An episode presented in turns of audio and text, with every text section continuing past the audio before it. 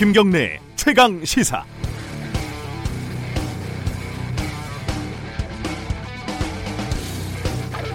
추석입니다. 아침 일찍 이동하시는 분들 많으시죠? 차례 준비하느라 바쁘신 분들도 많을 거고요. 청취자 여러분들 모두 한가위만 같으시길 바라겠습니다.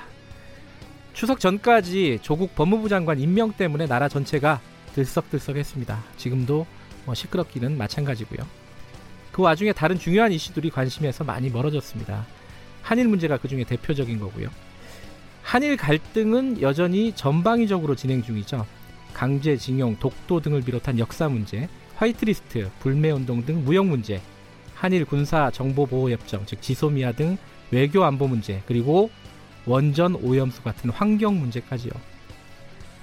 아, 그리고 이른바 조국 사태는 새로운 이슈를 만들어내기도 했습니다. 교육 문제가 그 대표적인 건데요.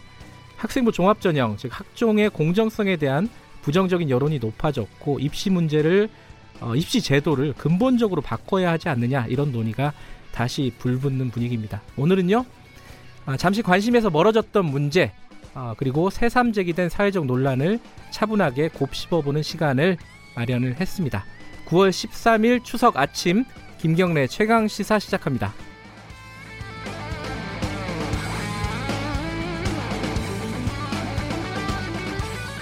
어, 김경래 최강시사 일 부에서는요. 좀처럼 출구를 찾기 어려운 난제, 한일 문제에 대해서 역사적인 통찰력을 주는 분들 얘기를 다시 들어보겠습니다. 어, 먼저 김대중 정부 시절 주일대사를 지냈던 최상용 고려대 명예교수, 그리고 박지원 대한정치연대 의원의 대담 들어보겠습니다. 이 대담은 칠월 이십구일 김경래 최강시사 여름 특집에서 나간 방송이고요. 윤태곤 실장의 진행으로 들어보시겠습니다. 김대중 정부 시절 주일대사를 지냈고 김대중 오부치 공동선언 작성 과정에도 참여하셨고, 최상용 고려대 명예교수님 나오셨습니다. 안녕하세요. 네, 반갑습니다. 예, 민주평화당 박지원 의원님도 나오셨습니다. 안녕하세요. 네, 안녕하세요. 예, 두 분은 아주 잘 아시는 사이죠. 네, 잘 압니다. 그리고 동갑이시고요. 예, 한 몇 년쯤 이제 교분이 있으세요? 뭐... 두 분이 이십 년? 이십여 년? 이십여, 김대중 삼십 년. 전 대통령님을 예. 이제 인연으로 해가지고 해주신, 아, 예, 그런 인연. 아, 그 전에 뭐 예. 최상용 교수 모르면은 대한민국 그렇죠. 국민 간첩이죠 뭐. 최 교수님은 일본에서 인정하는, 일본의 양심적 지식인이나 학자들이나 정치인까지 인정하시는 우리 되게 귀한 분인데, 오늘 좀 많이 말씀 좀 해주십시오. 예, 다 아시다시피 이제 한 달 가까이 됐습니다. 칠월 일일부터니까요. 음. 단기간 해결될 것 같지가 않아요. 그 사이에 감정의 벽은 더 높아지고, 화이트리스트에서 제외하는 발표, 뭐 팔월 이일 이런 이야기가 나오고 있던데, 두 분은 앞으로 상황 어떻게 전개될 것으로 보십니까? 먼저 최 대사님 말씀 들어볼까요? 네. 음, 참으로 어렵, 어렵습니다. 네. 그런데 우리 대통령께서 어려움이 있더라도 외교를 푼다고 했지 않습니까? 예, 예. 외교를 풀려면 협상이 시작돼야 되거든. 그 협상은 뭐 물밑 교섭도 있고 여러 가지 형태가 있는데, 그걸 지금 진지하게 시작되고 있는지 모르겠어요. 음. 그러니까 결국은 어쨌든 협상으로 네. 이제 물꼬를 터야 될 건데, 그 물꼬를 틀 수도 있느냐 없느냐, 당장에 그게 문제 아니겠어요? 박 의원님 어떻게 생각하세요? 지금 뭐 전문가인 최상용 교수님께서 말씀하셨지만, 음. 특히 일본 외교는 북한하고도 비슷한 것 같아요. 네. 어, 항상 물밑 대화, 이선 라인이 존재하는 음. 게 좋고, 또 특히 원로 그룹들의 자문을 받아서 움직이는 그런 정치 문화가 있어서, 저는 일찍부터 과거 정권 참여 여부를 떠나서 우리 식구끼리 하지 말고 네. 어, 모두가 터서 창밖에 모든 동원해서 지일파 관계자들을 개별적으로라도 정부가 파견을 해서 일본과 대화를 해야 된다. 그런데 아직 이렇다 할 움직임이 없는 것 같아요. 음. 결국 어, 우리가 싸우는 것은 초등학생, 중학생이 제일 잘합니다. 네네. 그렇지만 이건 외교적 문제예요. 음. 또 외교는 국익이에요. 또 거기에 누가 더 강한 나라인가. 이런 현실을 잘 보아야 되는데 그런 대화가 아직까지 없는가 있는가는 잘 모르지만 아무튼 염려가 됩니다. 지금 이제 뭐 기왕에 이렇게 된 거 싸움에 이겨야 된다. 우리 국민들 뜻은 그렇게 뭉쳐지는 것 같습니다만은 그래도 한번 원인을 짚어보면은 이천십팔 년 우리 대법원 확정 판결, 우리로선 당연한 판결인데 판결이 있었고 더 올라가면은 뭐 박근혜 정부 때도 좋지가 않았고 이명박 정부 말에도 좋지가 않았고 그 흐름이 이어지는 것 같아요. 근데 다만 우리 쪽은 제 개인적 생각에는 이렇게까지 되겠나. 한일 관계가 사실은 뭐 사십 년, 오십 년 동안 좋을 때도 있고 안 좋을 때도 있었지만은 경제적인 부분까지는 칸막이가 좀 쳐 있었는데 음, 음. 이번 경제 칸막이를 일본이 무너뜨린 거지 않습니까? 예. 그럼 왜 이렇게까지 왔을까요? 음. 제일 큰 원인은 네. 두 나라 정상 간의 신뢰가 형성되어 있지 않은 것 같아요. 음, 그게 제일 큰 거고, 신뢰가 형성되려면 만나야 되지 않습니까? 네. 어, 그러니까 그런 과거 한 칠 년 동안 더군다나 어, 지금 이 문재인 정부 들어와서 의미 있는 정상회담이 없습니다. 네. 어, 그리고 어, 우리 또 그렇다고 해도 우리 자신이 정상회담을 거부하지도 않아요.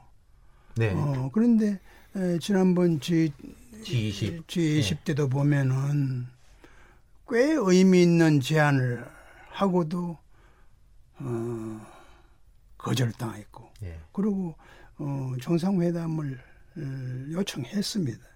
그런데 거절도 했어요. 지금 보면은 음, 적시타라고 그럴까. 음, 음. 이것이 가장 중요한 것 같아요. 뭐냐면 지금 우리 정부에 인재들이 없는 게 아니에요. 적재적소가 다 있어요. 있는데 오히려 이제 요새는 특히 외교 같은 거는 적재적소의 인물과 역할도 중요하지만 적시에 대응하는 그 적시라고 하는 문제의식이 너무 없었지 않느냐. 그래서 실제로 처음에는 일본 쪽에서 외교 협상을 요구했잖아요. 예, 예. 그리고 우리 그러면 예스든 노든 그걸 진지하게 답하는 것이 외교의 기본 아닙니까? 네. 우리가 뭔가 도덕적인 우선권에 있으니까 우리가 할 일 다 했고 우린 따다다다 하고 하는 그런 자신감 때문인지 뭔지 모르지만은 적시에 대응하고 이러한 노력이 조금 부족했지 않냐 하는 것을 저는 느낍니다. 적시라는 단어를 음. 써주셨고 또 이제 인물 써주셨는데 우리가 지금 이제 뭐 외교가에도 그렇고 정치권에도 그렇고 이른바 뭐 지일파의 맥이 끊어졌다 이런 말들도 있지 않습니까? 두 분이 동갑이라고 아까 제가 전해드렸는데 사십이 년생으로 제가 알고 예. 있습니다. 그러면 두 분께서는 일제강점기 때 태어나셔가지고 대한민국 사람으로서 쭉 성장하신 거잖아요. 그래서 이제 어떻게 보면 일본 입장에서는 문화적으로 조금 이게 가깝게 느낄 수 있는 인물들인데 지금 이미 우리는 시대가 많이 변하면 세대가 많이 변하면서 음. 그런 거가 끊어졌는데 그건 또 어쩔 수 없는 현실 아닌가요? 예, 예.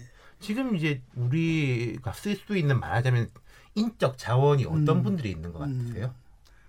우리, 우리 예, 한국 정부가 쓸 수 있는 인적 자원이 우선 농담 한번 네. 네. 던지고 얘기하겠습니다만 지금 우리 박 의원님 저는 천구백사십이 년생인데 네.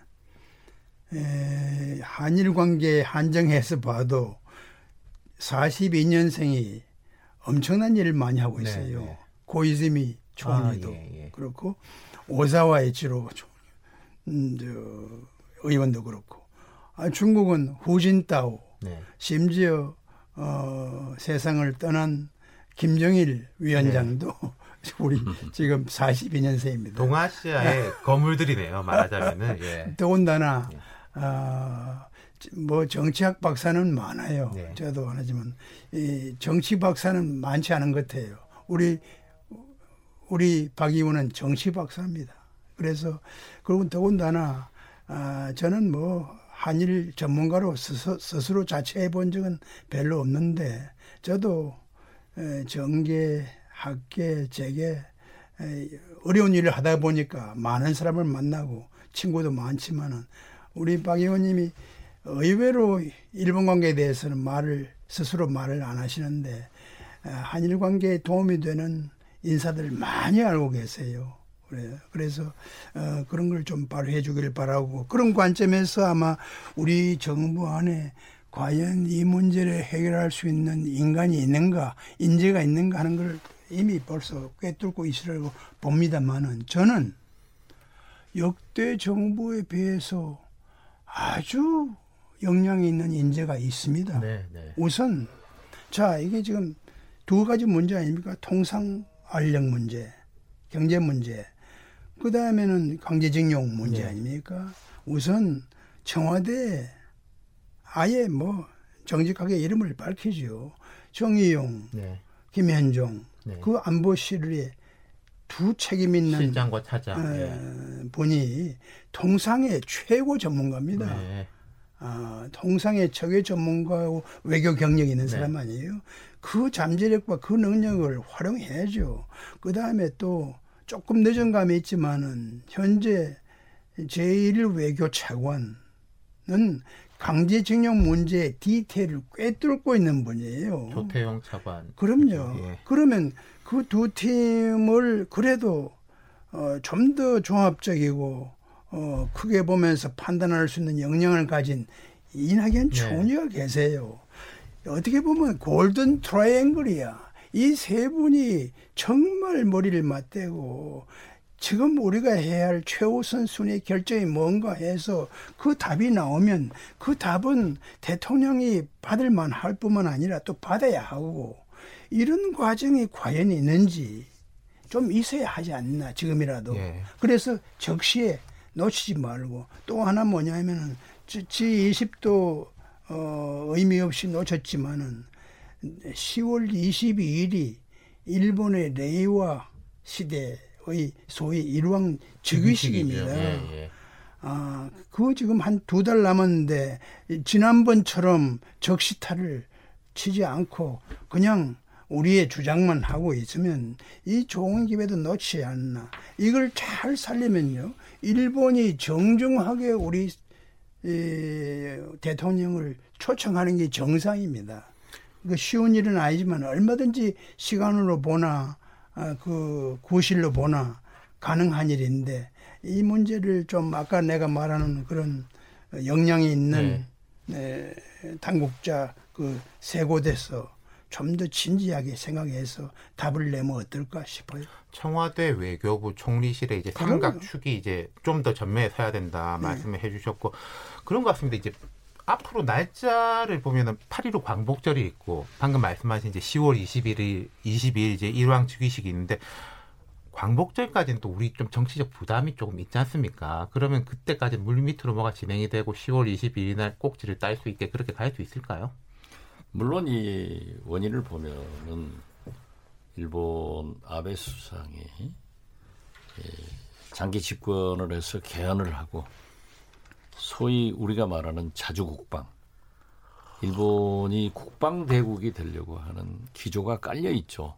그리고 뭐 미국의 대아시아 정책만 하더라도 태평양사령부를 남태평양사령부로, 즉 일본 인도 예. 이쪽으로 옮겨갔지 않습니까? 어떤 의미에서 보면은 우리가 지금 굉장히 외교적으로 어려운 처지입니다. 북한, 미국, 중국, 일본, 러시아 오면 초과인데 네. 그러한 원인 제공은 물론 일본이 했지만은 그러나 부담은 우리가 지는 거예요. 그래서 저는 지금 일본 아베 수상의 그런 정치적 목적과 일본 국민들의 전폭적 지지가 있잖아요. 그래서 우리 정부에서도 방금 최상용 대사께서 말씀하셨지만은 시월 이십이일 일왕 즉위식, 이러한 것을 잘 활용해야 될 겁니다. 뭐 우리 최상용 대사께서 주체적으로 하셨지만은 김대중 오부치 선언할 때, 국빈 방문을 할 때요, 김대중 대통령께서 저에게 일본 천황을 방문한다라고 발표를 하라고 그래요. 그때 우리 국민 감정은 도저히 그걸 용납하지 않았습니다. 천황이라는 단어 그렇죠. 자체가 그렇죠. 예. 일본 사람이 나를 뭐라고 부르냐? 대통령. 우리가 장점인 주석을 왜 주석이라고 부르냐? 중국 사람이 주석이라고 부르니까 그런다.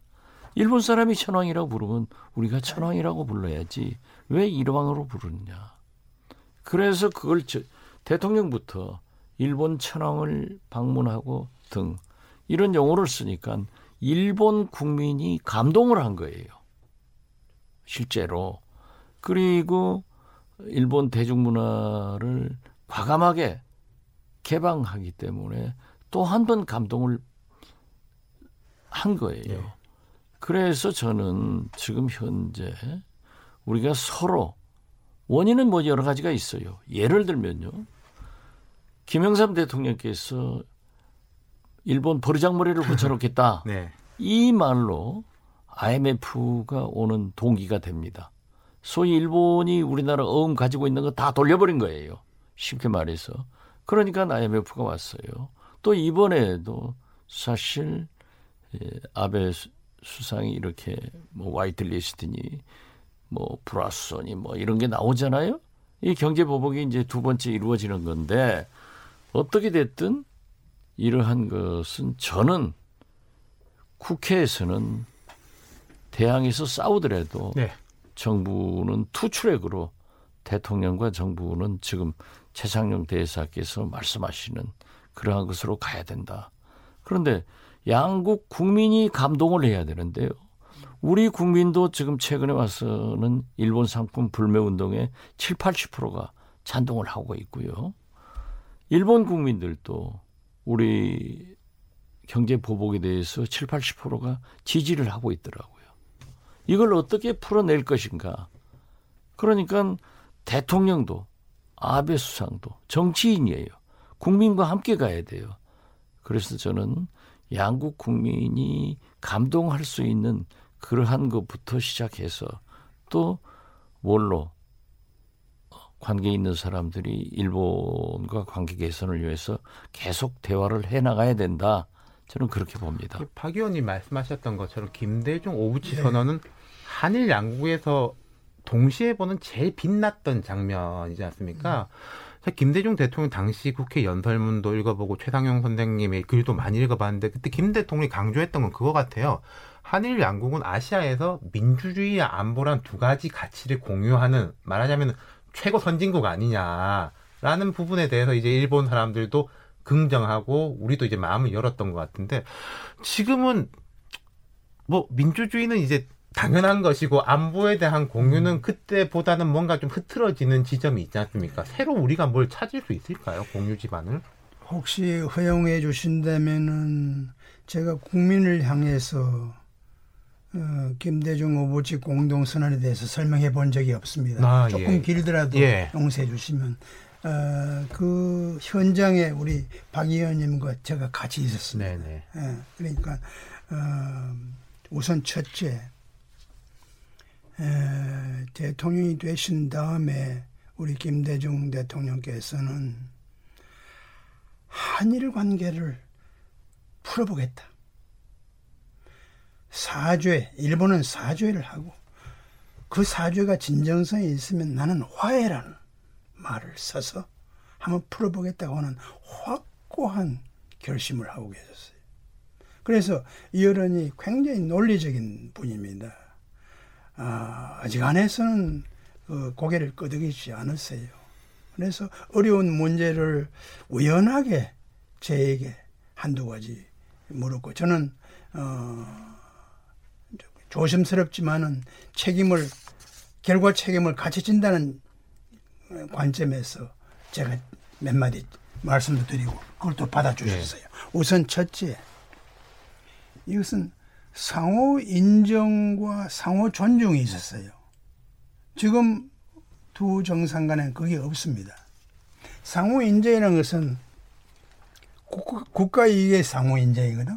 지금 현재 일본이 가장 우선시하는 게 뭐냐는 것도 인정하고, 우리가 가장 중시하는 것도 일본이 인정한 게 상호 인정입니다. 상호 인정이 없으면 화해로 가기 힘들어요. 그것이 됐어요. 되고 나중에는 상호 존중을 저는 어, 오부치 총리로부터 어, 김대중 대통령을 존경한다는 얘기를 두 차례 들었고, 지금 세, 어, 전직 총리로서 우리 한국에서는 그렇게 호의적으로 받아들이고 있지 않은 어, 고이즈미 총리께서도 한 몇 차례 파란만장한 경험을 거친 정치 선배요 존경한다는 얘기를 들어요. 저는 현장에 대사로 있었으면 얼마나 기분이 좋은지 모릅니다. 그 쉽게 말하는 게 아니에요. 그냥 외교적인 언사가 아니거든요. 그래서 상호 인정을 바탕으로, 상호 인정의 예는 아까 우리 박 의원께서 말씀하셨어요. 네. 일본이 전후에 세운 업적에 대해서 솔직히 인정했어요. 그리고 아이엠에프 극복하는 과정에서 장기론을 해준 그걸 액수까지 얘기하면서 네. 고마움을 전했어요. 어, 그리고 그 다음에 제일 큰 것이 역사 문제입니다. 우리나라 국민은 어쩐지 무라야마 다마하면 다 좋게 생각해요. 그런데 무라야마 다마 우리 실장께서 읽어보셨는지 모르지만 한 페이지도 안 됩니다. 거기는 한국이 없어요. 네. 그냥 그, 그 다모의 좋은 점은 일본이라는 나라가 그 전쟁에 대한 반성을 너무 늦게 했어요. 그거 아마 사회당 출신이 아니면 그것도 안 했을지 네. 몰라요. 그래서, 그러니까 전후 오십 년 만에 처음으로 일본 국내 정치의 미묘한 결합으로 인해서 예스, 예측, 예상하지 됐죠. 않은 네. 총리를 하신 네. 거죠. 그때 내놓은 거란 말이에요. 그냥 그 자체로서 일본 자신의 문제로서는 의미가 굉장히 강해요. 그런데 우리는 또 그걸 거의 대부분의 국민이 호감을 가져봐야 된다. 그래서 저는 저와 대통령께서는 이거를 구체화해야 되겠다. 거기 한국이 없잖아요. 식민 통치의 주체인 일본이 한국에 대한 식민 통치에 대해서 이걸 넣은 겁니다. 그래서 그 워딩은 무라야마 담화를 그대로 받은 거예요. 통절한 반성과 마음으로부터의 사죄. 그러니까 우리 국민이 그 공동선언을 이렇게 클릭하면 금방 나와요. 그걸 일독해 주시면 아, 이거는 무라야마 담화 정도가 아니구나. 무라야마 담화보다 질적으로나 논리적으로나 아, 굉장히 앞선 거라 정말 한을 금방 느낍니다. 더군다나 일본은 좋든 굳든 일본의 정치의 주류는 자민당입니다. 보수입니다. 그러니까 책임이 있는 정부죠. 네. 그 책임의 현직 총리와 그리고 우리가 수평적인 정권 교체를 처음 했잖아요. 그야말로 도덕적으로 참 당당하게 나간 거죠. 민주정부의 우리 김대중 대통령께서 현장에서 현장에서 협정에 조인한 최초의 문서고 아마 많은 전문가들이 그런 내용의 역사 문제에 관한 협정을 앞으로 기대할 수 있을까? 그래서 그래서 우리 대통령께서는 일본 일억 이천오백만 명과 우리의 오천만 명이 다 박수를 칠 수 있는 합의는 힘들어요. 이 정도면 되지 않을까 하는 선이었는데 다행히 일본 국민, 일본 한국 국민, 일본의 여야 정치인, 우리 영재 정치인이 광범하게 지지한 협정이거든요. 뒤에 얘기하겠습니다만은 유일하게 반대했던 사람이 아베 총리였습니다. 예. 그러니까 제가 그 말씀 드리고 싶은 음. 게 이십 년 전에 정말 이 빛났던 말씀을 들으면 저도 이제 가슴이 벅찬데 그렇다. 그때는 오부치, 무라야마, 또 고노 요에이 외상 같은 사람들이었고 예. 지금은 아베 총리니까 우리는 그런 자세가 돼 있다고 해도 아베 총리는 생각이 다르면 이거 어떻게 해야 되는 걸까요? 시간이 참 얼마 안 남았네요. 예. 짧게 있을까요? 글쎄요. 지금 현재는 저는 투치력으로 갈 수밖에 없다. 예? 현실적으로는. 일본에서도 정치적 공격을 하기 때문에 우리 국회가 맡아서 어, 공격도 하고 그 잘못을 지적하면 대통령과 정부는 외교적 방법으로 나가야 된다. 저는 그렇게 생각합니다. 아유, 좀 말씀 좀 더 듣고 싶은데요. 너무 아쉽습니다. 시간이 다 됐습니다. 오늘 두 분 좋은 말씀 많이 들었습니다. 너무나 감사합니다. 네, 예. 감사합니다. 아, 정말 시간이 짧네.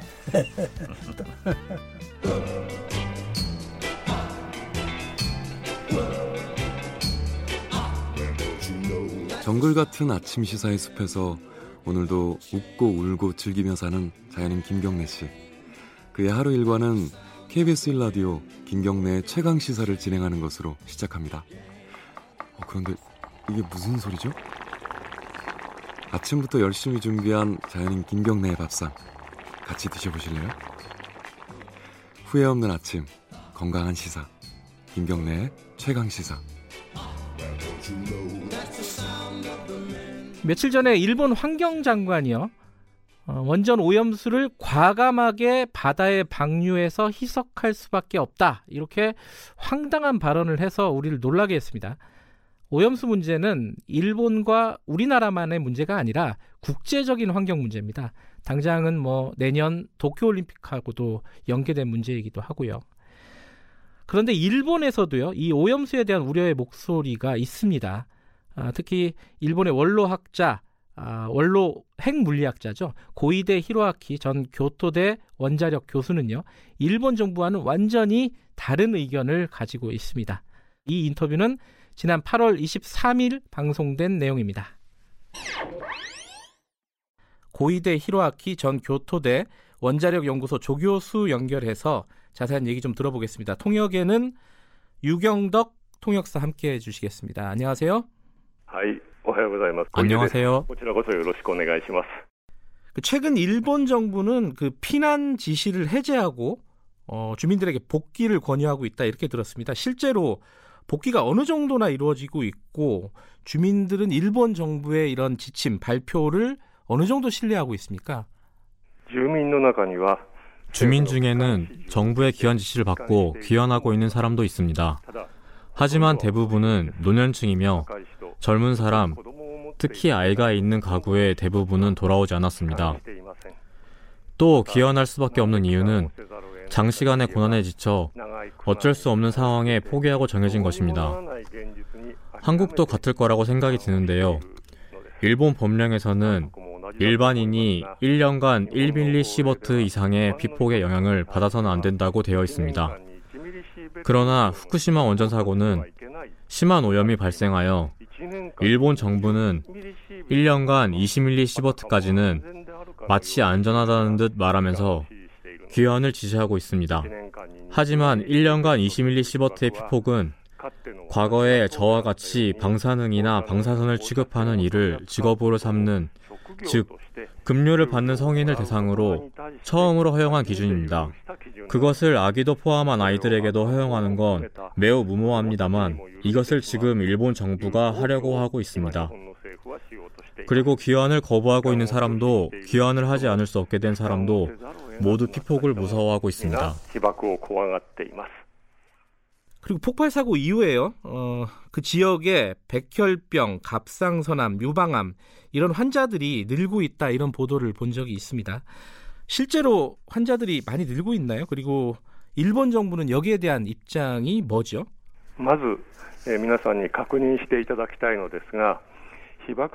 먼저 알아주셨으면 하는 점이 있습니다만, 피폭은 미량으로도 암, 백혈병, 유전적 장애, 순환기계 관련 질환 등을 발생시킨다는 것은 이미 학계의 정설입니다.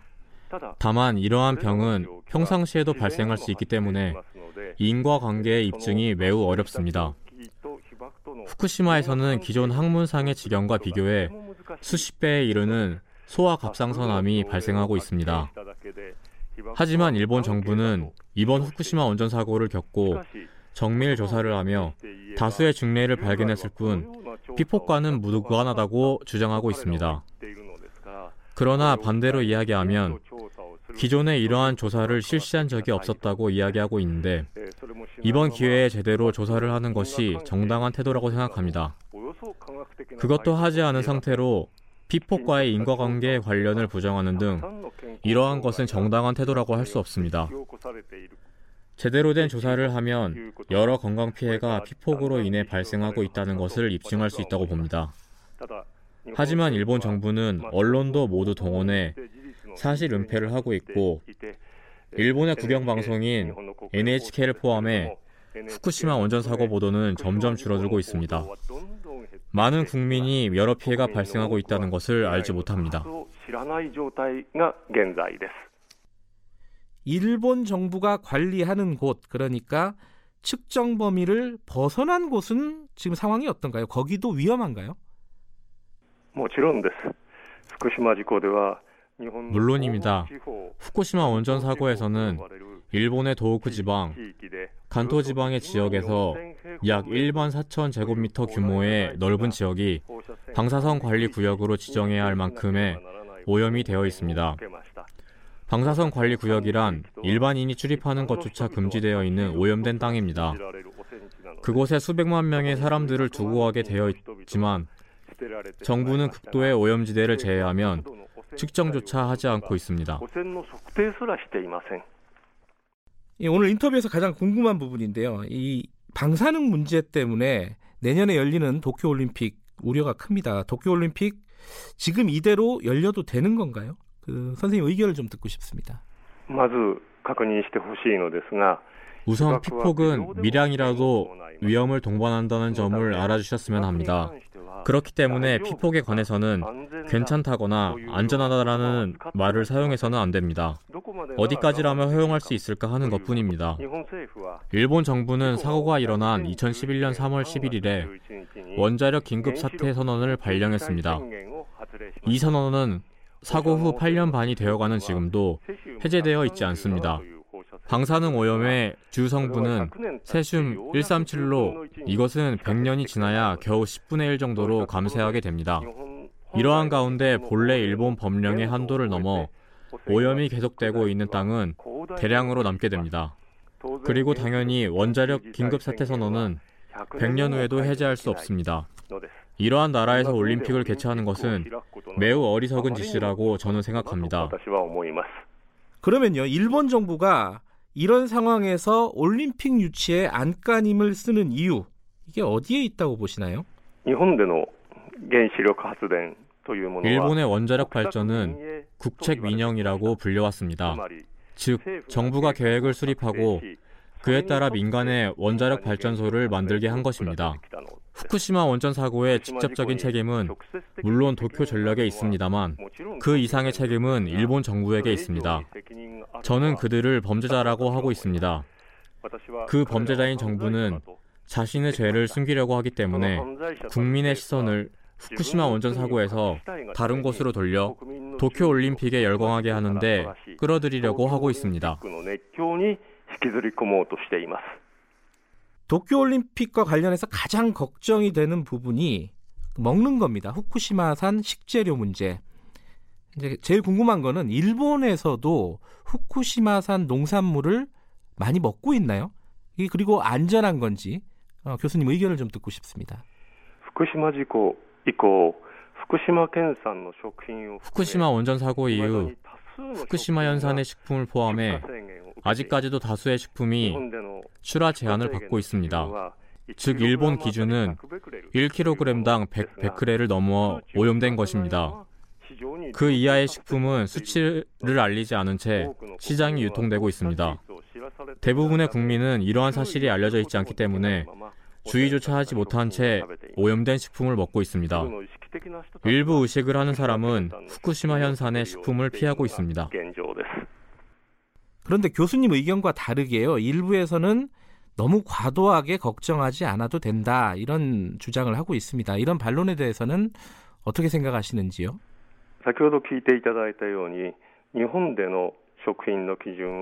앞서 말씀드렸습니다만 일본의 식품 기준은 일 킬로그램당 백 베크렐입니다. 미국의 일 킬로그램당 천이백 베크렐이라는 기준은 사고가 일어났을 때 긴급 상황에 적용되는 기준입니다. 그러나 일본에서는 원자력 발전소 사고로부터 팔 년 반이 되어가는 지금 현재 아직도 일 킬로그램당 백 베크렐의 기준을 평상시에도 계속 쓰고 있습니다. 이것은 미국의 긴급 상황과 비교하는 것 자체가 잘못되었습니다.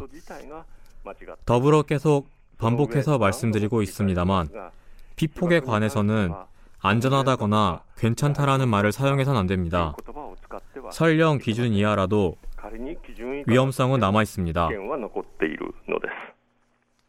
최근에 국제환경단체 그린피스에서요, 일본이 방사능 오염수 백만 톤 이상을 바다에 방류할 예정이다. 이렇게 주장을 했습니다.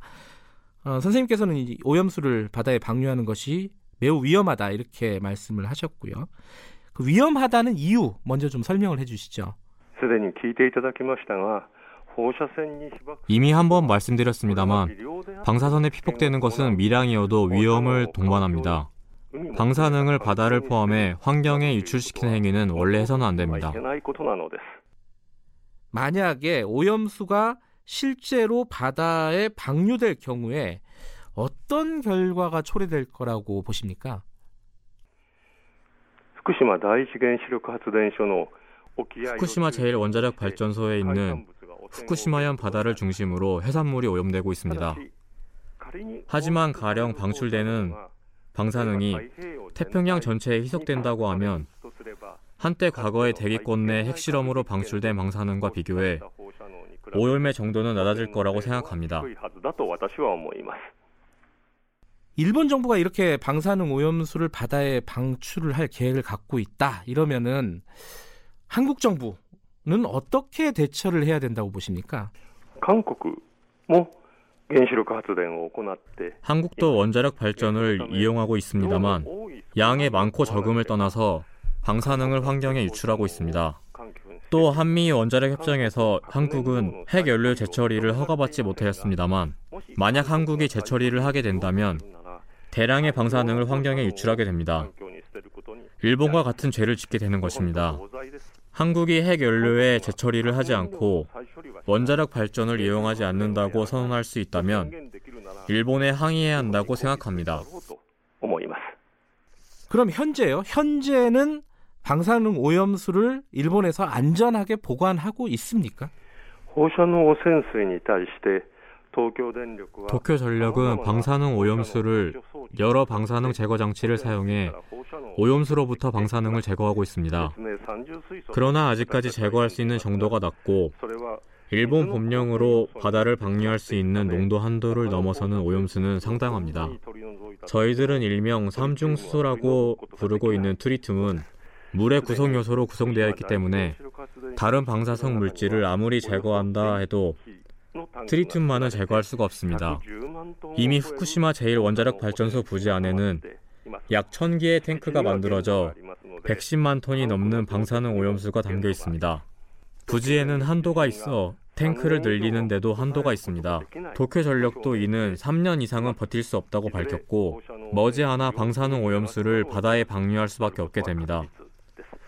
그리고 물론 이 방법 또한 안전하지는 않습니다. 자, 오염수 말고 이제 흙인데요. 방사성 오염토 봉지, 후레콘백이라고 많이 부르던데 이게 논, 밭 이런데 아무렇게나 쌓여있다 이런 보도를 접한 적이 있습니다. 일본에서 진행되고 있는 재염 작업, 이게 제대로 이루어지고 있습니까?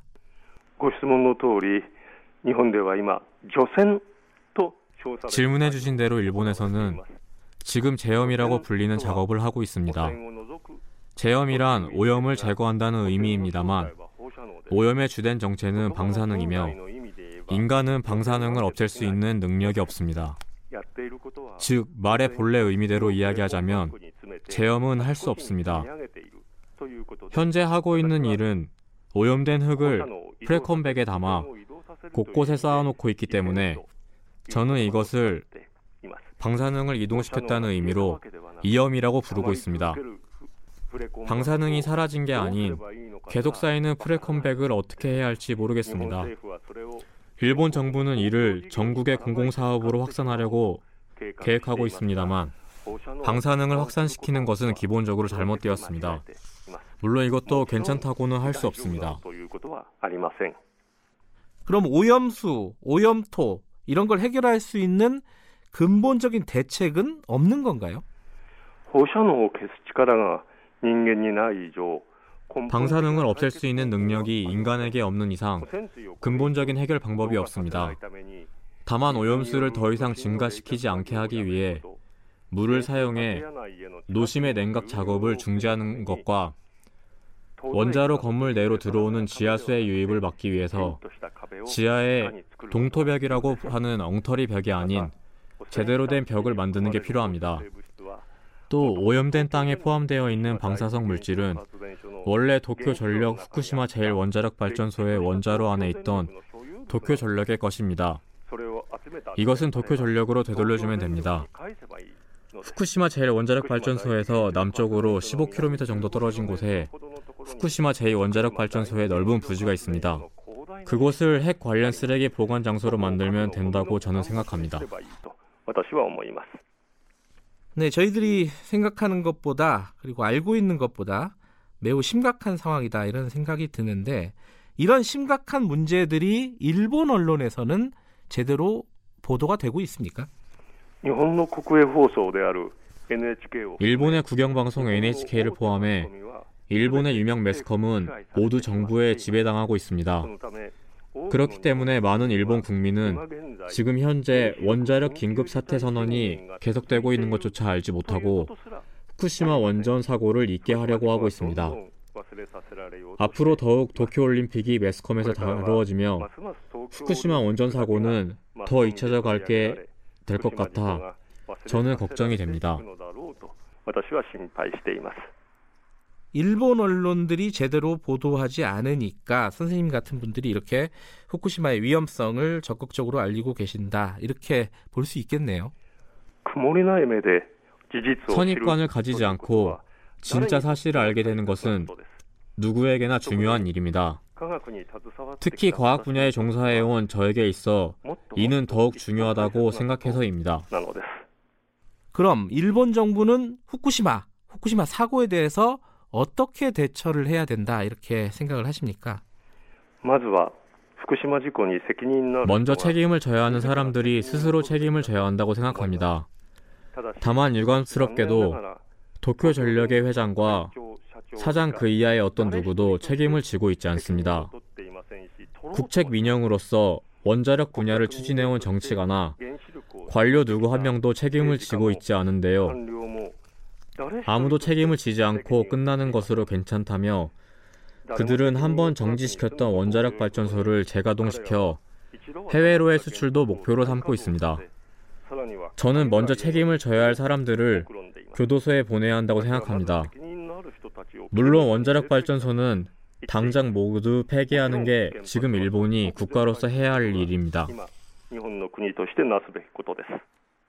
마지막으로요, 좀 본질적인 질문을 드리겠습니다. 핵 물리학자로서 앞으로 원전 정책, 핵 정책은 어떤 방향으로 진행돼야 된다 이렇게 생각을 하십니까? 원자력 발전의 연료인 우라늄은 에너지 자원으로서 효율적이지 않으며 애초부터 에, 미래의 에너지 자원이 될 수 없습니다. 저비용으로 발전할 수 있다는 방법도 거짓말이었습니다. 후쿠시마 원전 사고 처리의 비용도 백조 엔으로 소용없습니다. 이것을 전기요금에 추가하게 된다면 일 킬로와트당 십 엔을 넘게 됩니다. 지금은 어떻게 처리해야 할지 모르는 핵 관련 쓰레기의 처리 비용을 감안하면 놀랄 정도로 높아집니다. 또한 원자력 발전소가 안전하지 않다는 것은 후쿠시마 원전 사고로 증명되었습니다. 그래도 아직 일본이 원자력에 매달리고 있는 것은 핵무기 개발의 가능성을 남겨두고 싶어 하기 때문입니다. 한국에 계신 분들에게도 제대로 된 사실을 보고 잘 생각해 주셨으면 좋겠습니다.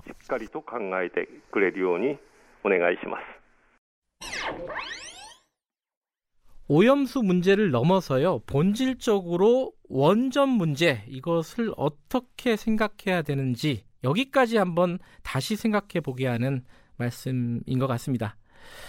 자, 김경래 최강시사 일 부 마무리하는데요. 추석이니까 노래 하나 들으면서 끝내겠습니다. 이건 제가 굉장히 좋아하는 노래인데 해마다 구월이 되면 한 달 내내 듣는 음악입니다. 가수 강산의 그래도 구월이다 들으면서 일 부 마무리하겠습니다. 잠시 후 이 부에서는요. 입시제도, 뜨거운 감자죠. 어떻게 바꿔야 하는지 이야기 나눠보는 특집 마련되어 있습니다. 뉴스 듣고 돌아오겠습니다. 너와 나의 하늘 그 누가 몰고 왔나 온통 먹구름으로 가렸네 그래도 구월이다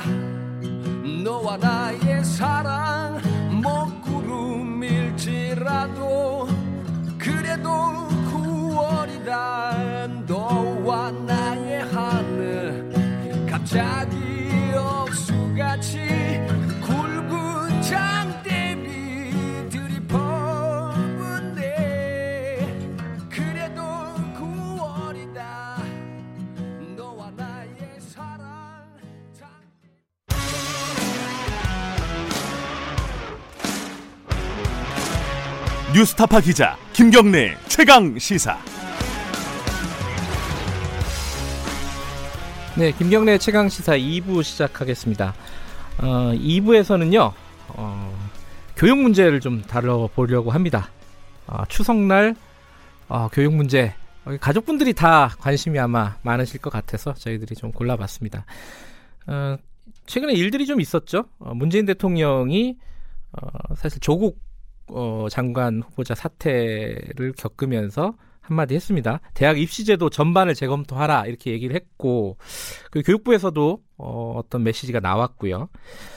그 이 아마 추석 지나고 나면은 입시를 어떻게 개선을 할 것인지 이 논란이 어, 커질 것으로 예상이 됩니다. 이게 굉장히 우리 사회에서 예민한 문제이기도 하고 중요한 문제이기도 하고 그리고 어, 굉장히 치열한 문제이기도 합니다. 어, 교육 문제 전문가 두 분 모셨습니다.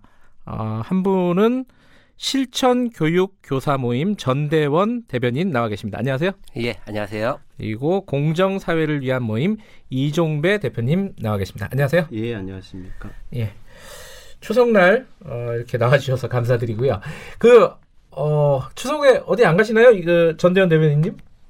예, 뭐 처가가 충청도라 예. 예, 방송 끝나고 충청도로 출발할 예정입니다. 아, 예. 처가 위주로 생활을 하시는군요. 예, 아니, 이제 본가가 이제 집 근처에 있어서 예. 뵙고 처가는 예. 이제 멀리 계셔가지고 아, 자주 뵙지 못하니까 이제 뭐 그런 차원에서 예. 지내고 있습니다. 공정사회를 위한 모임 이종배 대표님은 어디 뭐 서울이신가요? 아니요, 저도 이제 방송 끝나고 예. 예, 대구로 내려가요. 대구입니까? 예. 아, 그러시군요. 한 분은 충청도 가시고 한 분은 대구 가시고 예. 오늘 추석이라서. 어, 막 바로 본론에 들어가기 전에 뭐 한, 한두 마디 좀 여쭤볼게요. 이게 모르시는 분들이 있을 것 같아요. 그 실천교육 교사 모임이 어떤 단체인지 간단하게 좀 설명 좀 해주실 수 있어요?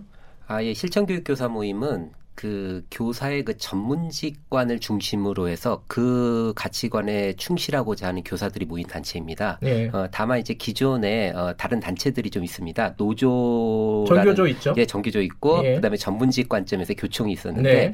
조금 이제 젊은층 교사 선생님들을 중심으로 음. 해서 어, 전문직으로서의 교사의 위상을 좀 확보하고자 그리고 음. 그런 자신들의 전문지 전문성을 마음껏 좀 활보하고 싶은 그런 사람들이 뜻을 펼치고자 모인 단체입니다. 예. 그러면은 전 대변인께서도 어, 교, 현직 교사신 거고요? 그렇죠. 저도 현직 교사죠. 네. 과목이 어떤 과목인지 여쭤봐도 되나요? 예, 이제 과목 얘기하면 사람들이 잘 모르시는 분들이 있는데 일반 사회라고 교사 자격증이 표시되어 있고요. 어, 옛날 예, 옛날 말로 하면 사회?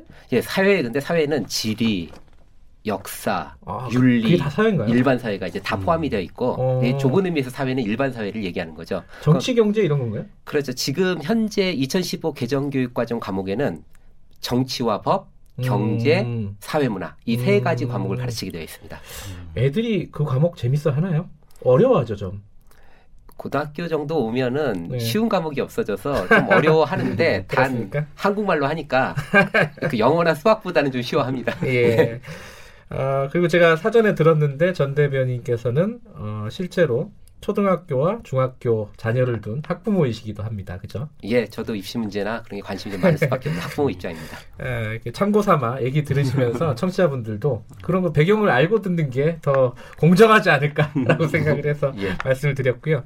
그리고 어, 이종배 대표님 공정사회를 위한 모임이에요. 음, 예, 국민 모임인데요. 아, 공정사회를 위한 국민 모임. 이 예, 단체 설명 간단하게. 예, 예, 그 이제. 어 제가 이제 고시생 출신 이제 사법시험 준비했던 고시생 아 그러셨어요? 예, 예. 그래서 요게 이제 저희가 이제 앞으로 다루겠지만 그 이제 학종의 불공정성을 많이 비판하지 않습니까? 네. 그거랑 이제 로스쿨의 불공정성이 어떤 메커니즘 메커니즘에 비슷하기 때문에 음. 저희가 이제 어떤 사법시험이 부활해야 된다 이런 시민 그 고시생들이 운동을 하면서 학종에 대한 문제점도 인식을 하고 있었었죠. 음. 이, 하고 있다가 어떤 사건이 있었냐면 이천십칠 년도에 그 김상곤 교육부 장관 후보자가 네. 지명이 되면서 수능 절대평가라는 걸 이제 들고 나왔어요. 예. 그래서 수능 절대평가가 이제 우리 저희 학부모들 입장에서는 수능이 절대평가가 되면 아 이거 수능 없어지는 거 아닌가 이래가지고 여론이 폭발했었어요. 그때. 그래가지고 그때 제가 아 이 학부모들이랑 또 우리 저희가 이제 공정한 제도를 위해서 그 운동을 하고 있는 고시생들이랑 힘을 네. 합쳐서 어떤 제도를 공정하게 어, 개선해야 되겠다. 이렇게 네. 해서 제가 공정사회를 위한 국민 모임이라는 네이버 카페를 만들고. 아, 대표님이 만드신 거예요? 그렇죠. 예, 아, 제가 만들었죠. 그렇군요. 그게 이제 아직도 음. 얘기가 남는데 그때 워낙 학부모들이 분노를 많이 해가지고 하루에 이삼백 명씩 가입을 하고 음. 그때 막 굉장히 이제 어떤 여론이 폭발했었죠. 그렇게 이제 공정사회를 위한 국민 모임이 시작돼가지고 지금 이렇게 오게 됐습니다. 그러니까 이 학부모들 모임이다. 일단은 그렇죠. 기본적으로 예, 그렇죠. 이렇게 예. 보시면 될 것 같습니다. 예. 어, 그리고 이종배 대표님은 자녀분은 없으신 거고요. 예, 저는 예, 아니, 예 미혼입니다. 아, 요새는 비혼이라고 많이 하더라고요. 비... 비혼이요? 아, 저는 그런 생각은 이번에도 추석에 내려가면 예. 또 엄청나게 잔소리를 들어야 돼요. 그러니까 스트레스, 스트레스 받으시겠네요. 예. 어르신들은 또 이렇게 한, 예. 한 번씩 물어보니까요, 또. 그죠? 예, 한 번이 아니라. 예. 그런데 이제 저도 빨리 이제 가야 된다. 인식은 하고 있습니다. 저도, 알겠습니다. 저도 노총각으로 결혼해서 어떤 아, 심정인지 잘 압니다. 예, 예. 그렇군요. 곳곳에서 물어보는데 예. 본인이 더 가고 싶은데 왜 그렇죠. 자꾸 와가지고 물어보는지. 그렇죠. 아마 근데 이번 추석에는 어, 이 젊은 사람들 그 얘기 많이 하잖아요. 결혼 얘기, 직장 얘기, 네. 취업했냐? 뭐 이런 거, 너 요새 뭐 하냐? 이거 굉장히 스트레스 받는다고 하는데 그렇죠. 이번에 추석 때는 아마 너 조국 장관에 대해서 어떻게 생각하냐? 이 질문이 아마 또 핵심이 되지 않을까. 네, 추, 추석 밥상에 올라갈 것 같습니다. 예. 자, 이제 본론으로 좀 들어가면요. 음, 지금 이제 물론 대통령의 발언은 어, 전면 재검토해라. 어, 대학 입시에 대해서 이 발언은 사실 이제 조국 장관에 관련된 논란 그 이후에 나온 겁니다. 예. 어, 그래서 그 연결되는 얘기긴 한데 그 뭐 그렇지 않더라도 사실은 입시 문제를 어떻게 해야 될까는 우리 사회에서 뭐 뭐랄까요 해결하지 못하는 어떤 일종의 숙제 같은 거잖아요. 아, 일단 좀 기본적인 생각을 좀 듣고 싶어요. 이 입시가 너무 큰 얘기긴 한데 그래도 좀 약간만 좀 간추려서 입시 우리나라 대입이 뭐가 문제고 어떤 방향으로 가는 게 좋다라는 어떤 생각들이 있으실 거 아닙니까? 뭐 학종, 뭐 정시 이런 걸 약간 떠나서 어떤 큰 방향 이런 걸 한번 좀 여쭤보고 싶어요. 궁금해서 어, 일단 뭐 이종배 대표님께 아, 예. 한번 좀 여쭤볼게요. 먼저 어떤 큰 틀에서 총론 차원에서 말씀을 드리면요. 네.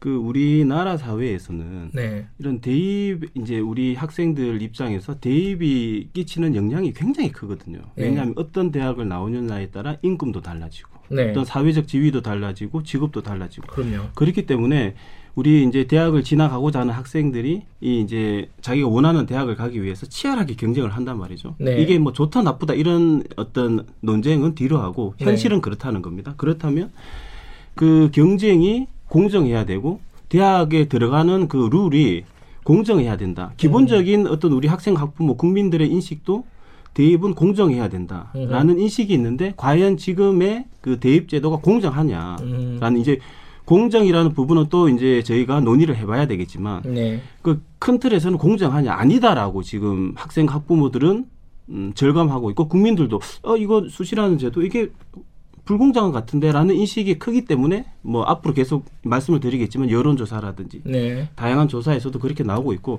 요걸 이제 공정하게 바꿔야 되는 건 너무나 당연한 겁니다. 네. 근데 그 방향에 있어서는 여기 이제 대변인님이랑 좀 차이가 있을 수는 있지만 네. 대입제도 입시라는 자체가 공정해야 된다. 그러니까 핵심이 공정이네요. 그렇죠. 그러면 뭐 거꾸로 뒤집어서 얘기하면 지금은 공정하지 않은 그렇죠. 시스템이다. 그렇죠. 이게 뭐 핵심인 거고. 그래서 대통령께서도 음. 대, 입시를 공정하게 재검토하라라고 음. 이제 저는 말씀을 하셨다고 생각합니다. 같은 얘기를 어, 전대원 대변인께도 여쭤보면요. 예, 제가 사회교사이기도 해서 예. 그 사회적 가치를 가지고 있는 용어들에 대해서 상당히 생각을 많이 합니다. 네. 이 공정이란 가치에 대해서도 사람들마다 많이 생각하는 입장이 좀 다르고 층위가 예. 다르신 걸 아실 겁니다. 역시 공정이 공정하다는 걸 원하냐라고 물어본다면 당연히 우리 사회가 민주화되어 있느냐 물어보는 것과 같이 마찬가지로 네. 당연히 입시는 그렇죠. 공정해야 된다고 저는 생각을 합니다. 다만 이제 입시에 대한 이제 총론적인 관점을 물어보셨으니까 그에 대한 답변을 드리자면 우리가 교육만으로 해결할 수 없는 사회 구조적 문제가 여기에 도사리고 있습니다. 예. 그 이미 이제 그 어떤 도시화가 되게 심각하게 진행된 거, 그리고 이제 한반도의 그러니까 한국 이 남만 사회, 우리 대한민국 사회의 현실이 그 제가 삼십 년 전에 학력고사를 치렀는데 그때하고는 지금 많이 상황이 달라져 있는 현실도 네. 지금 상황이 지금 우리 봐야 됩니다. 우리가 지금 현재 삼공오공 클럽에 들어가 있습니다. 그러니까 일 인당 지디피가 삼만 불이고 그다음 인구 오천만 이상 되는 나라 중에 어, 그 단계에 돌입한 나라죠. 그러니까 이제 우리는 선진국을 꿈, 선진국 이미 도달했고 이제 선진 사회에서 어떻게 미래를 나아가야 되나 그런 고민을 좀 해야 됩니다. 여기에는 우리가 천구백칠십 년대에 그러니까 개발도상국 시절에 급속도로 남이 한 걸 따라가려는 전략들 음. 그런 전략을 따라가던 시대하고는 다른 패러다임의 시대에 살아야 되고 네. 사실 요즘 제가 좋아하는 말은 아닌데 사 차 산업혁명 시대 에이아이 시대라는 말도 하지 않습니까? 네. 사실 교육 전문가들은 그런 거에 대한 고민을 안 할래야 안 할 수가 없습니다. 이 아이들의 어떤 개별적인 이해관계의 목적들은 내가 잘 살고 내가 좋은 대학에 가고 그래서 어떻게 보면 조금 속된 말로 떵떵거리며 살 수 있는 직장을 원한다고 하지만 이제는 그런 시대가 아니고 앞으로 미래의 시대는 좀 더 창의적인 시대가 돼야 되고 이 대한민국을 이끌어가야 될 시대가 되기 때문에 우리는 교육의 미래를 바라봐야 됩니다. 그런 미래적 관점에서 저는 교육을 바라보고 있습니다. 알겠습니다. 이 사실 이제 청취자 여러분들도 두 분의 말씀을 들으면서 아 약간 뭔가 다르다 음. 말씀하시는 게 뭐 교육에 대한 어떤 문제의식은 다 갖고 있지만은 어, 바라보는 관점이 살짝 다르다라는 걸 느끼셨을 겁니다. 어, 그 부분은 이제 차차 좀 여쭤보도록 하고요. 아, 근데 저는 그런 생각은 들어요. 그러니까 뭐, 누구나 다 그럴 거예요. 학창 시절을 겪은 사람이 있고 학부모이기도 어떤 사람은 또 학부모일 음. 것이고 여기 두 분도 학창 시절을 겪으셨고 저도 마찬가지인데 아이들 관점에서도 좀 생각해야 되지 않을까.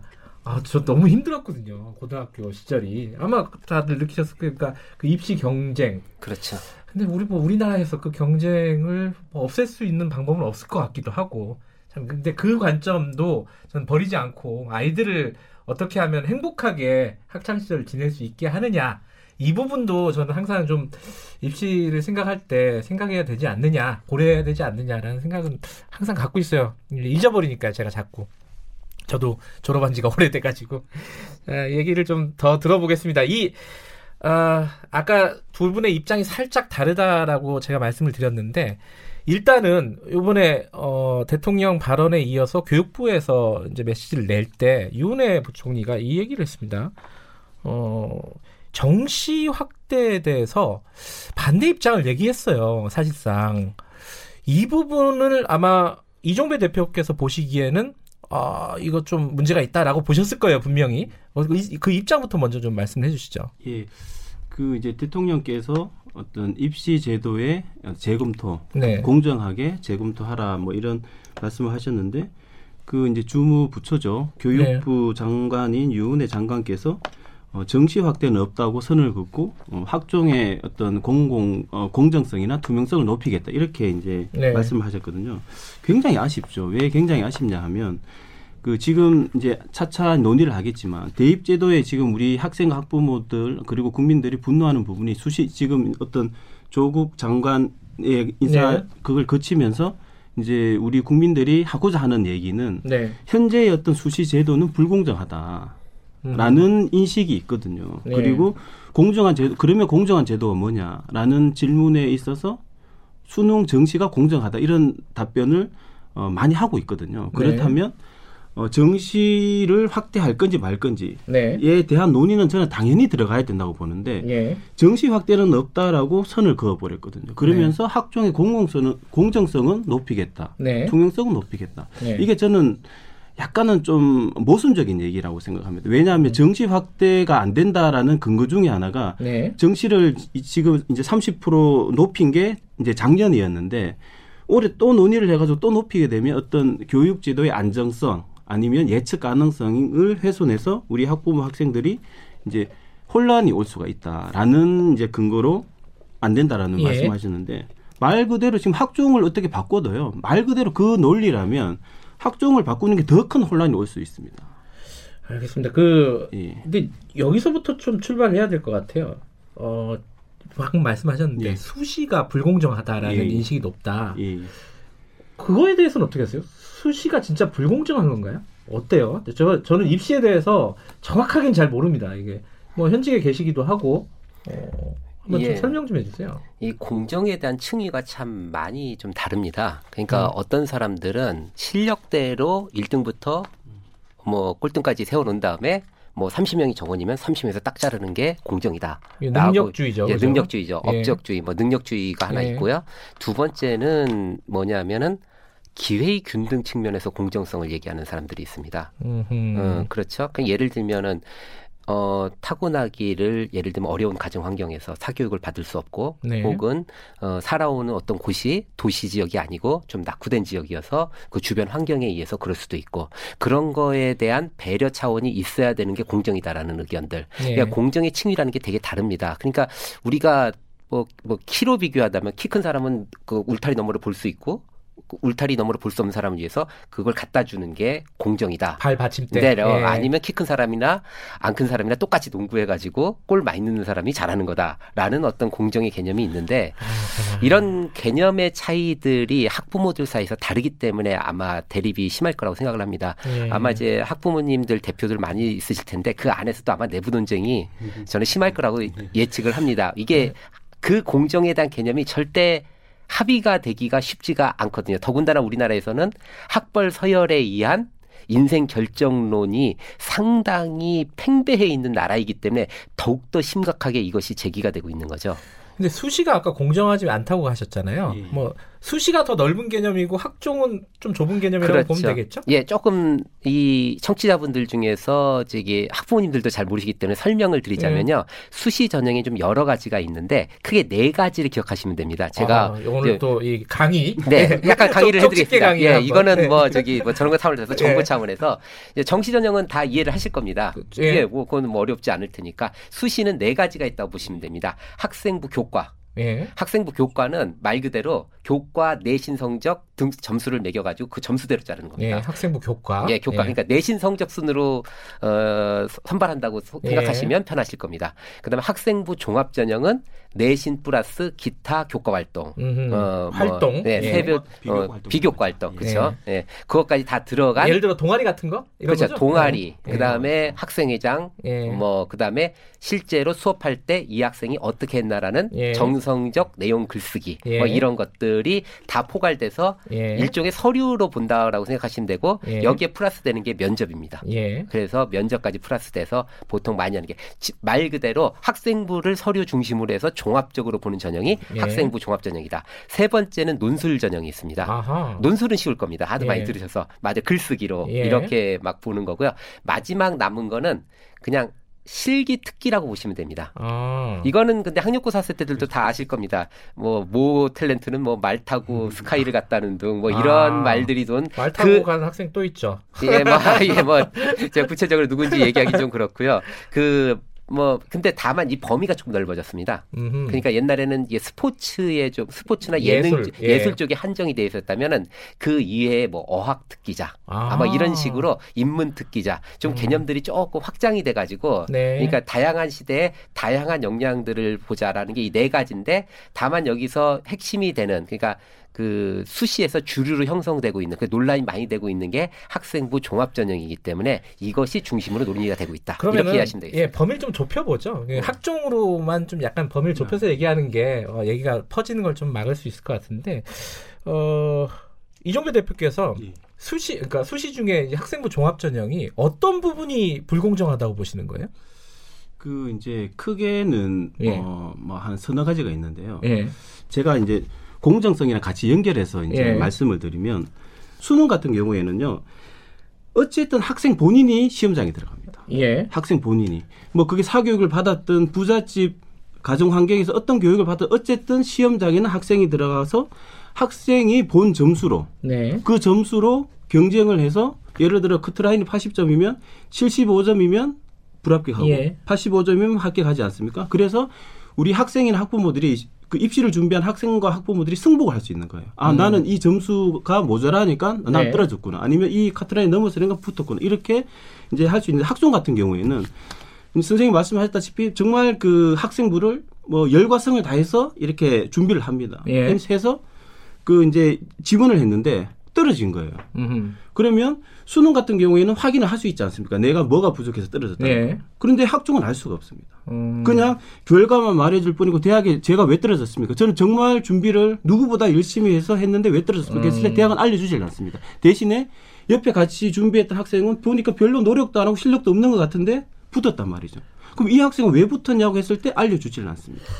공, 그러니까 과정이 투명하지 못하다는 게 그 불공정의 핵심이다 이렇게 말씀하시는 건가요? 그게 어떻게 보면 제가 학종의 문제점을 큰 틀에서 말씀을 드렸는데요. 예. 이제 학종의 그런 문제점이 있고 또 이제 두 번째 같은 경우에는 그 수능은 어쨌든 학생 본인이 들어간다고 하지 않았습니까? 예. 근데 학생부 같은 경우에는 그게 온전한 학생의 노력이 반영된 학생부냐 아니면 부모나 예. 컨설팅 업체나 아니면 어떤 교사의 특정 학생 몰아주기 같은 그런 음. 편법, 꼼수로 의해서 만들어진 가짜 학생 분야라는 음. 부분에 있어서 지금까지 네. 많은 사건이 있지 않았습니까? 그래서 네. 그 학생부 자체가 불공정하다는 겁니다. 알겠습니다. 일단 두 가지 말씀만 들어볼게요. 네. 그 투명성 문제, 과정의 투명성이 네. 왜 떨어진지 모르겠다. 네. 결과를 보면. 그리고 그 학생부, 그 종합전형 그 학생부에 쓴 어떤 활동이나 이런 게 부모가 네. 개입될 여지가 있고 있죠, 예. 학교에서 누군가한테 몰아줬을 가능성도 있죠. 있고 요 서두만 했는데도 끝나네요. 자, 어, 오늘 추석이라 그래도 노래를 한 곡씩 이 부, 삼 부에 하나씩 들으려고 하는데 먼저 전대원 대변인께서 준비해 오신 노래 하나 소개해 주시죠. 가을도 돼가니 이용의 잊혀진 계절. 예. 신청하겠습니다. 예, 좀 뜬금없지만 네. 가을 노래 잊혀진 계절 들으면서 이 부 마무리하고요. 삼 부에서 돌아오겠습니다. 해당 지역에서는 지역방송 후 보내드립니다.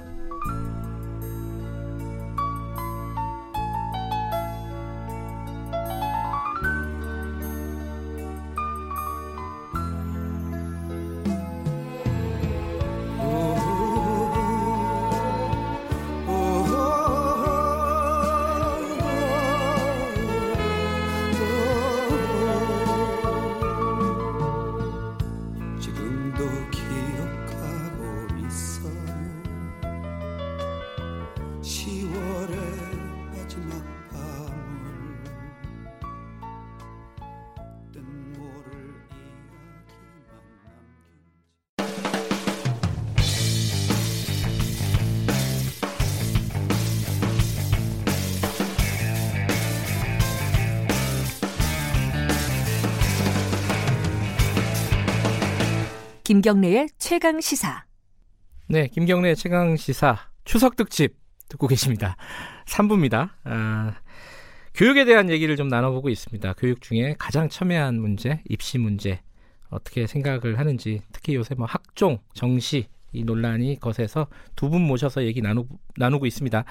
실천교육교사모임 전대원 대변인 그리고 공정사회를 위한 국민 모임 이종배 대표 두 분 과 계속 얘기 이어나가겠습니다. 이 부에서요.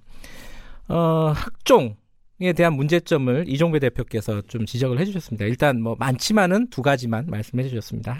하나는 어, 과정과 결과가 투명하지 않다. 왜 떨어졌는지 모른다. 쉽게 얘기하면은 그게 하나가 있고 또 하나는 이게 부모가 개입될 여지가 있고 학교에서 속된 말로 장난칠 여지가 있다. 자, 이 두 가지에 대해서 어, 반론을 한번 들어보죠. 실천 교육교사모임 전대원 대변인께 두 번째 문제부터 좀 여쭤볼게요. 왜냐하면 이게 이제 사실 조국 후보자나 최근에 뭐 나경원 원내대표 딸이라든가 아, 아들이라든가 여기서 많이 나온 얘기예요. 금수저 스펙. 네. 이거 부모들이 다 만들어주는 거 아니냐? 어, 이런 생각을 갖고 있는 사람도 있습니다. 어떠, 어떻습니까, 이게? 예, 조국 씨 문제나 이제 나경원 씨 문제도 지금 드러나고 있는데, 예. 어, 이 부분에 대해서 이제 제가 말씀드리고 싶은 건 이게 벌써 십여 년 전 입시였다는 거죠. 음흠. 그리고 그 전형의 이름은 입학사정관 전형이었습니다. 지금은 시행되지 않고 있는 입학사정관. 그렇죠. 제도? 지금 예. 어쨌든 지금 우리가 얘기하고자 하는 건 학생부 종합전형이지 예. 않습니까? 그러면 이 두 개의 차이를 이해하실 필요가 있는데 입학사정관 전형은 말 그대로 모두를 보겠다는 겁니다. 음흠. 전부를 보겠다고 하니까 정말 부모의 영향이 들어갈 수밖에 없죠. 음흠. 학교 바깥의 활동이나 전부를 보겠다고 하는 거니까. 요즘 논란되고 있는 논문 이런 거요? 그렇죠. 예. 예. 그래서 그게 외고는 이제 논문 조금 어느 정도 스펙이 부모님들 스펙 있는 데서는 그렇게 나왔고 네. 저, 저는 일반고에서만 근무했는데 그 다른 데서도 많이 얘기하는데 학생들이 라면 상자 한 박스를 막 금고서류로 만들어서 대학에 보냈어요. 아, 서, 그, 이, 그, 뭐야, 그 입학 사정관들한테. 어, 예. 자기가 뭘 했다는 거. 뭘 했다는 거, 입학. 근데 이제 얼마나 거기 중에 뭐, 저기, 뭐, 과장들이 많겠어요. 그리고 심지어는 어떤 학생은 이런 에피소드도 있어요.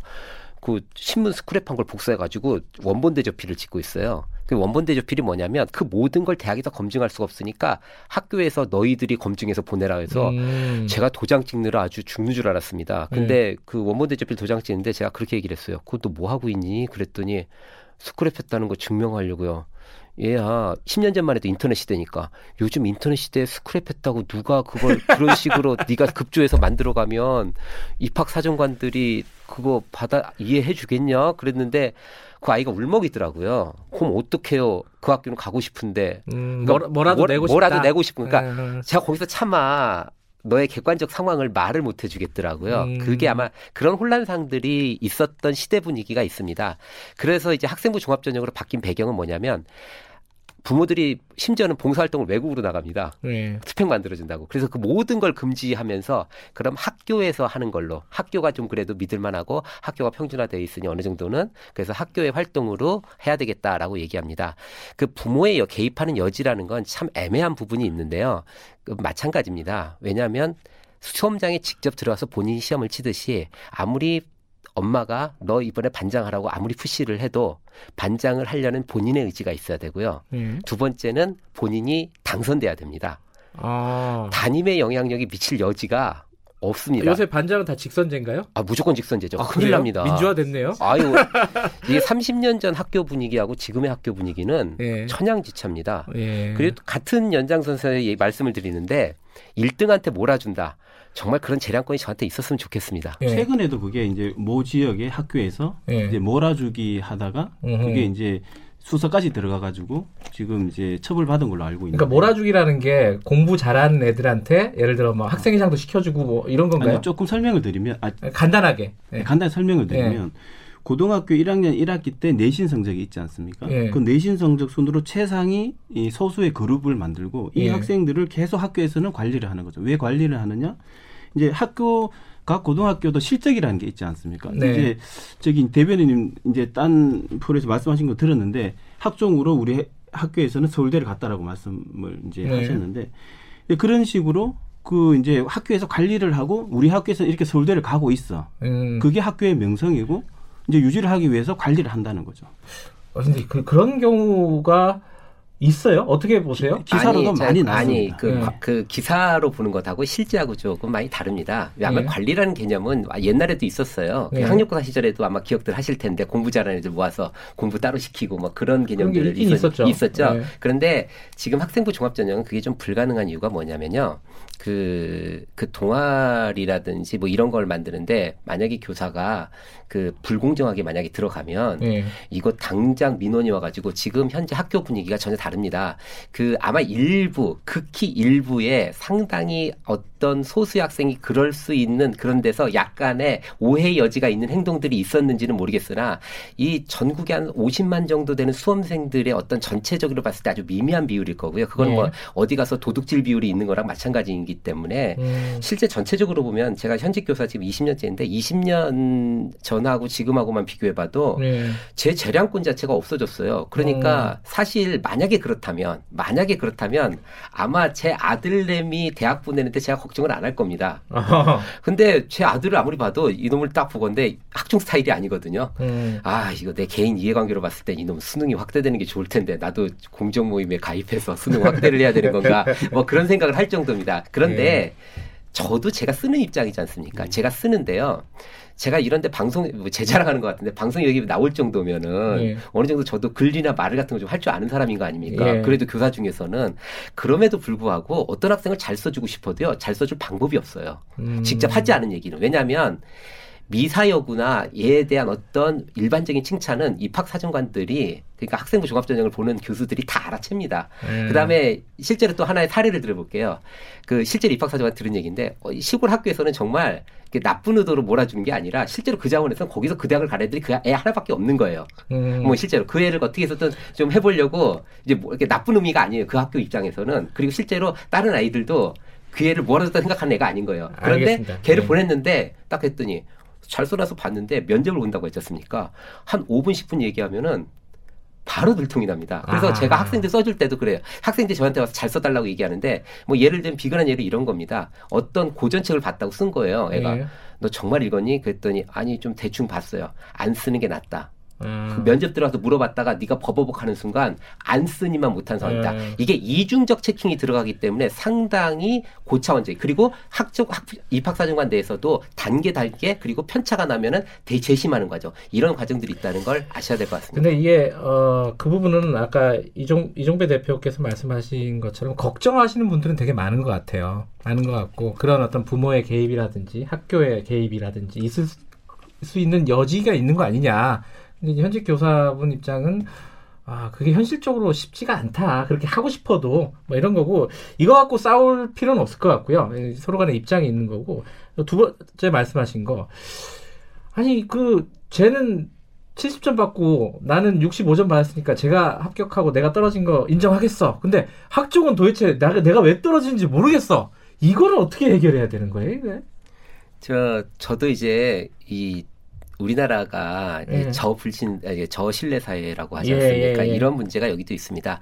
이게 그 제가 뭐 뾰족한 수를 말씀드린다기보단 이게 트레이드 오프 관계에 있다고 그러니까 네. 상충 관계에 있다고 설명을 드릴 수밖에 없어요. 제가 그 많은 학부모님들을 만납니다. 그래서 만나면 이게 이해가 쉽지 않습니까? 칠십 점, 팔십 점 하면은 칠십 점 떨어지고 팔십 점 올라가고 그래서 그분들한테 슬쩍 이런 식으로 질문을 던져봅니다. 바꿔서 본인이 대학 교수 아니면 대학 교수로 하지 말고 본인이 네. 사업체를 차렸다고 해보자. 그럼 사람을 뽑는다고 해보자. 네. 너 같으면 필기 시험을 봐서 일 점부터 백 점까지 쫙 해서 점수를 매긴 다음에 다섯 명을 뽑는다고 하면 다섯 명에서 딱 일 등부터 오 등에서 자를래? 아... 아니면 한 열다섯 명 정도 여유 있게 뽑은 다음에 면접을 봐서 그중에서 적합성이나 여러 가지들 보고 예. 그다음에 여기서 계속 다닐 건지도 보고 그렇게 해서 뽑을래라고 하면 어느 한 분도 시험으로만 잘라서 하겠다라고 보는 그렇게 대답하는 사람들이 안 나와요. 그러니까 이게 예. 입장 차이라는 거죠. 예. 이게 근데 그러다 보니까 또 이 예컨대 김성태 의원 같은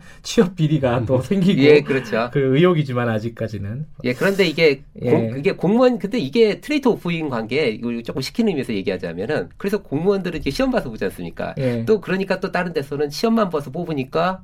뭐 공직사회 개혁이라든지 적합성이 음. 좀 떨어진다라는 비난이 나오고 또 사기업체는 그런 압력으로 들어간다는데 이것에서 어떤 적절한 선이 필요한 거지 예. 이것이 절대 이것이 공정의 절대선이고 이것이 공정의 절대악이다라는 거는 존재할 수 없다는 게 제 생각입니다.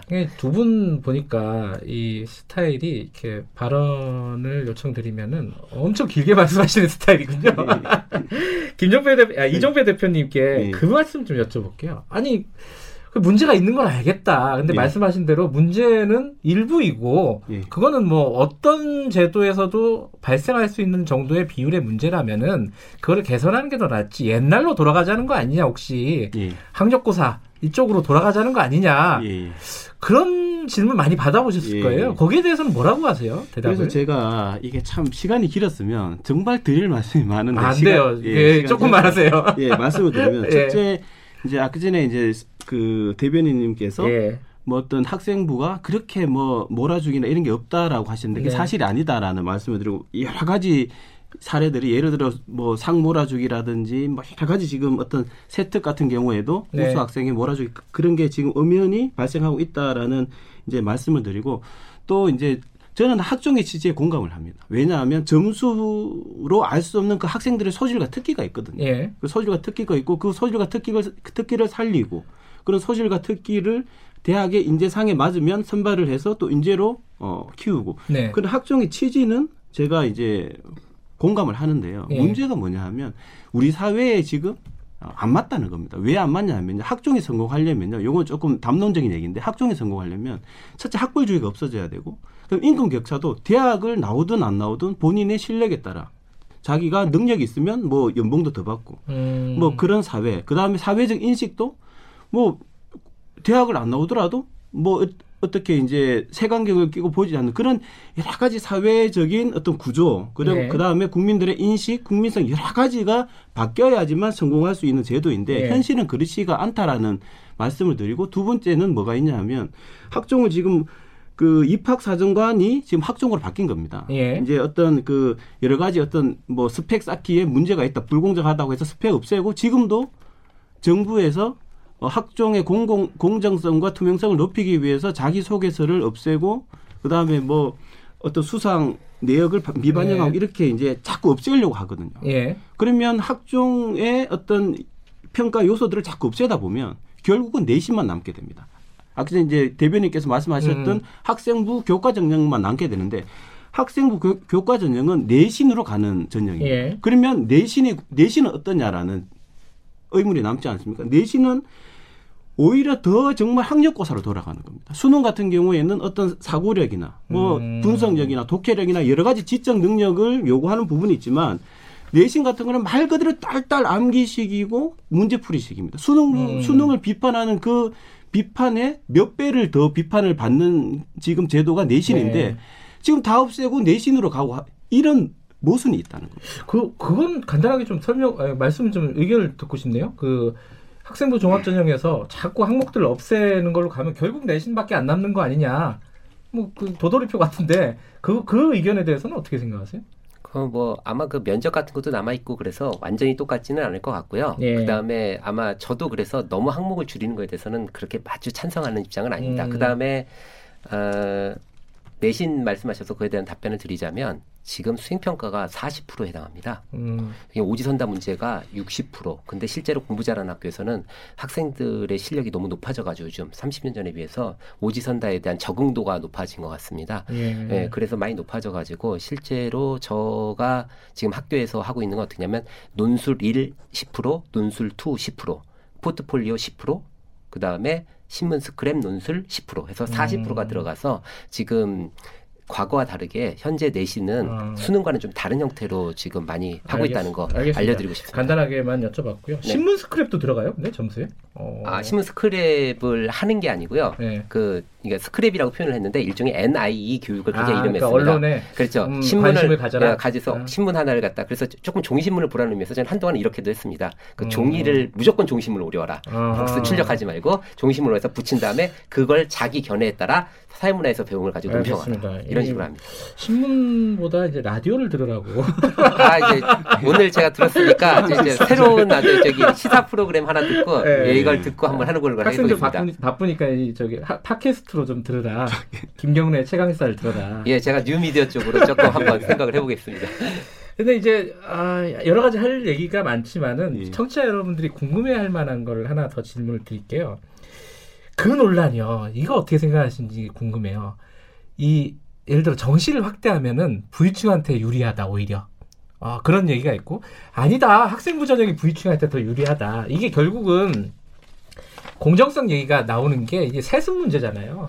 저, 뭐 부자 엄마 아빠 밑에는 또 좋은 대학교 가는 애들이 나오게 되고 이게 각자 얘기가 달라서 이게 뭐가 맞는지 잘 모르겠어요. 의견들을 좀 듣고 싶습니다. 일단은 어, 먼저 이제 이종배 아, 예. 대표님께 여쭤보면은. 아니 수능을 확대한다고 하면은 아니 저쪽 강남 쪽에 사는 애들이 수능 더 잘 본다. 이게 더 부익부 빈익 어 부익부 빈익빈 이거 더 심해진다. 어 세습 심해진다. 이 의견에 대해서는 어떻게 보세요?